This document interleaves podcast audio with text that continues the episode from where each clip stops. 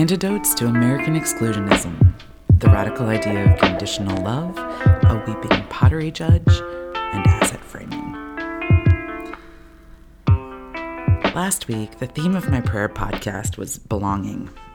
What I love about doing this podcast is that I'm given the theme each week. I don't have to rack my brain to come up with an idea. Rather, I just let my neocortex aimlessly wander the territory of my everyday and look for examples, insights, and connections. My big takeaway from scanning the horizon for bits of belonging is that we all crave it desperately. Not a huge discovery. But at the same time, we often, as a response to our longing, exclude and my wondering is if this is a particularly American response. Is this exclusion, which includes a dogged competitiveness and, dare I say, meanness, born out of our capitalist bootstrap pulling roots? I'm not sure. But buy me a beer and let's talk about it. You might have heard from your parents at one point the aphorism if you're not a liberal when you're young, you have no heart, and if you're not a conservative when you're old, you have no brain. While this quote, often attributed to Churchill, didn't apply to me, I think it appeased my parents for a time till they realized that I was politically a lost cause. The saying seems to imply that in youth, we value compassion, and as we age, we value the practical arm of authority conversations with young people these days, I'm amazed by the seeming lack of compassion and empathy that characterize the cancel culture in which they live. The same moral piety that I saw with some of my evangelical peers at Wheaton in the 90s feels eerily similar to that of the Gen X students of today. In both groups, the first step to any engagement is not only identify what is wrong, but unforgivable. Many of them seem to lose the nuanced understanding of transformation and redemption.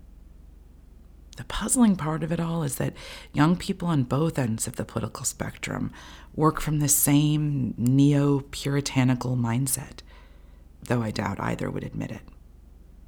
The state of where we are right now is complicated. But one of the chief issues, and the chief issue for I think these kids is the fear of exclusion. And this fear carries with it the highest of stakes because at our core, what we want more than anything as human beings is to belong. And I don't mean belonging as a means of assimilating or fitting in, but belonging as a deep sense of self worth, a trust that, that we're known and loved for exactly who we are. Belonging as a state of unconditional love. Unconditional love has always been a radical concept, and yet, with each generation, those conditions shift rather than disappear. So, what does unconditional love look like? Well, it looks like celebrating people's intentions, even when they fall flat. It looks like encouraging one another in the midst of failure it looks like holding each other accountable with a spirit of compassion and patience. Sometimes it looks like stepping away rather than stirring the pot. It looks like sitting in the midst of someone's worst moments with them without feeling like you need to fix it. It looks like living into the idea that none of us are worthy, but all of us are welcome. If grace is getting what you don't deserve and mercy is not getting what we do deserve, then unconditional love is that cocktail of grace and mercy shaken and poured for all of us.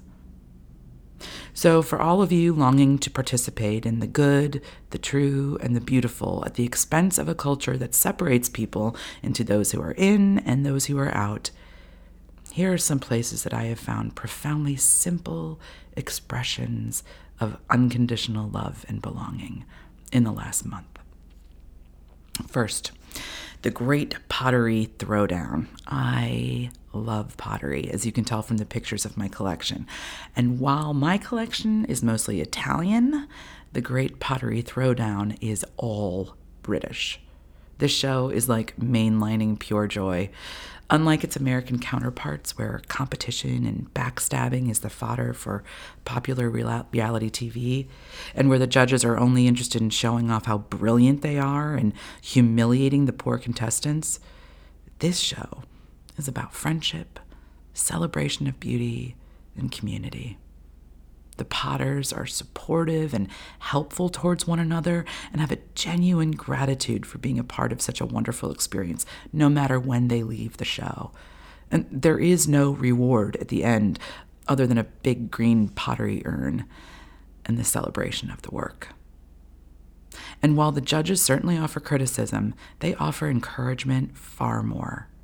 And even when the potter fails at their task, the most touching part of the show is the judge, Keith Brymer Jones, the hulking tough guy with arms like ham hocks that can't help but cry over the beauty of the pottery and the beauty of the potter's perseverance.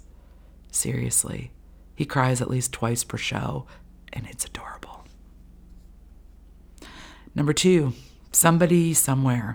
This 30 minute series starring comedian Bridget Everett is a love story to the Midwest where narratives of provincialism are countered with robust, complex characters. It's about people who don't fit in, but also who don't give up. Cute Kate Bush. In the first episode, Everett's character Sam is brought to choir practice by her new slash old friend Joel, played by the amazing Jeff Hiller. Choir practice turns out to be an open mic night for outsiders held at Joel's church, located in an abandoned mall. A place where a trans professor of agriculture named Fred Rococo serves as MC in a space that celebrates and encourages, see the theme, community. Exactly what church should be, right? Here, Sam and Joel sing the Peter Gabriel Kate Bush duet of Don't Give Up, because you have friends. It is belonging perfectly demonstrated in front of a neon pink cross. Number three, on being Trabian Shorters, a cognitive skill to magnify humanity. Go listen to this episode of On Being. Trabian Shorter's deceptively simple antidote to disconnection and exclusion is something called asset framing. Using this cognitive skill, Shorters argues that when we lead with people's assets rather than their deficits, we shift the narrative in radical and transforming ways, not only for the people we engage, but for ourselves. He challenges us. Quote, I invite anyone listening to take the 100 day challenge and see if I'm right or wrong on this. Honestly, when you start practicing asset framing, your life gets better. You feel better. You see more life. You see more light in your day to day. You're more forgiving of people who have faults and flaws in your own family. And then the litmus for how you think of people is are you introducing people by their aspiration or contribution?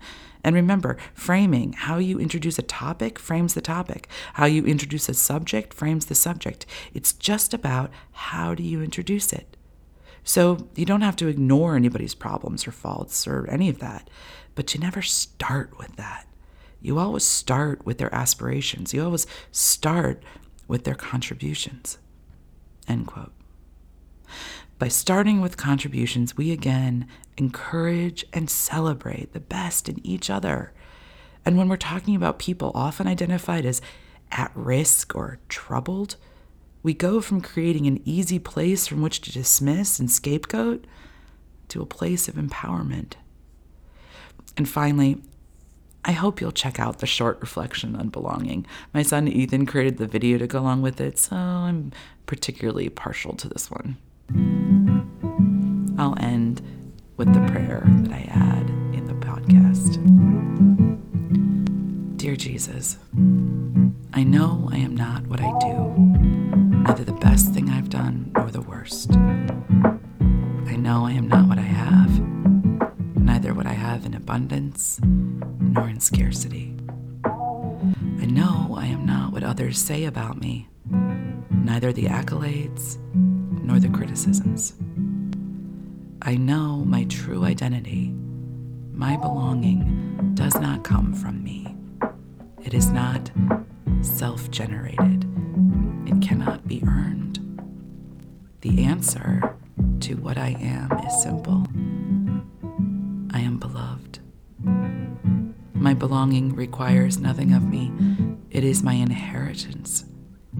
Show me how to claim it, to live into it, to wear it like a warm sweater.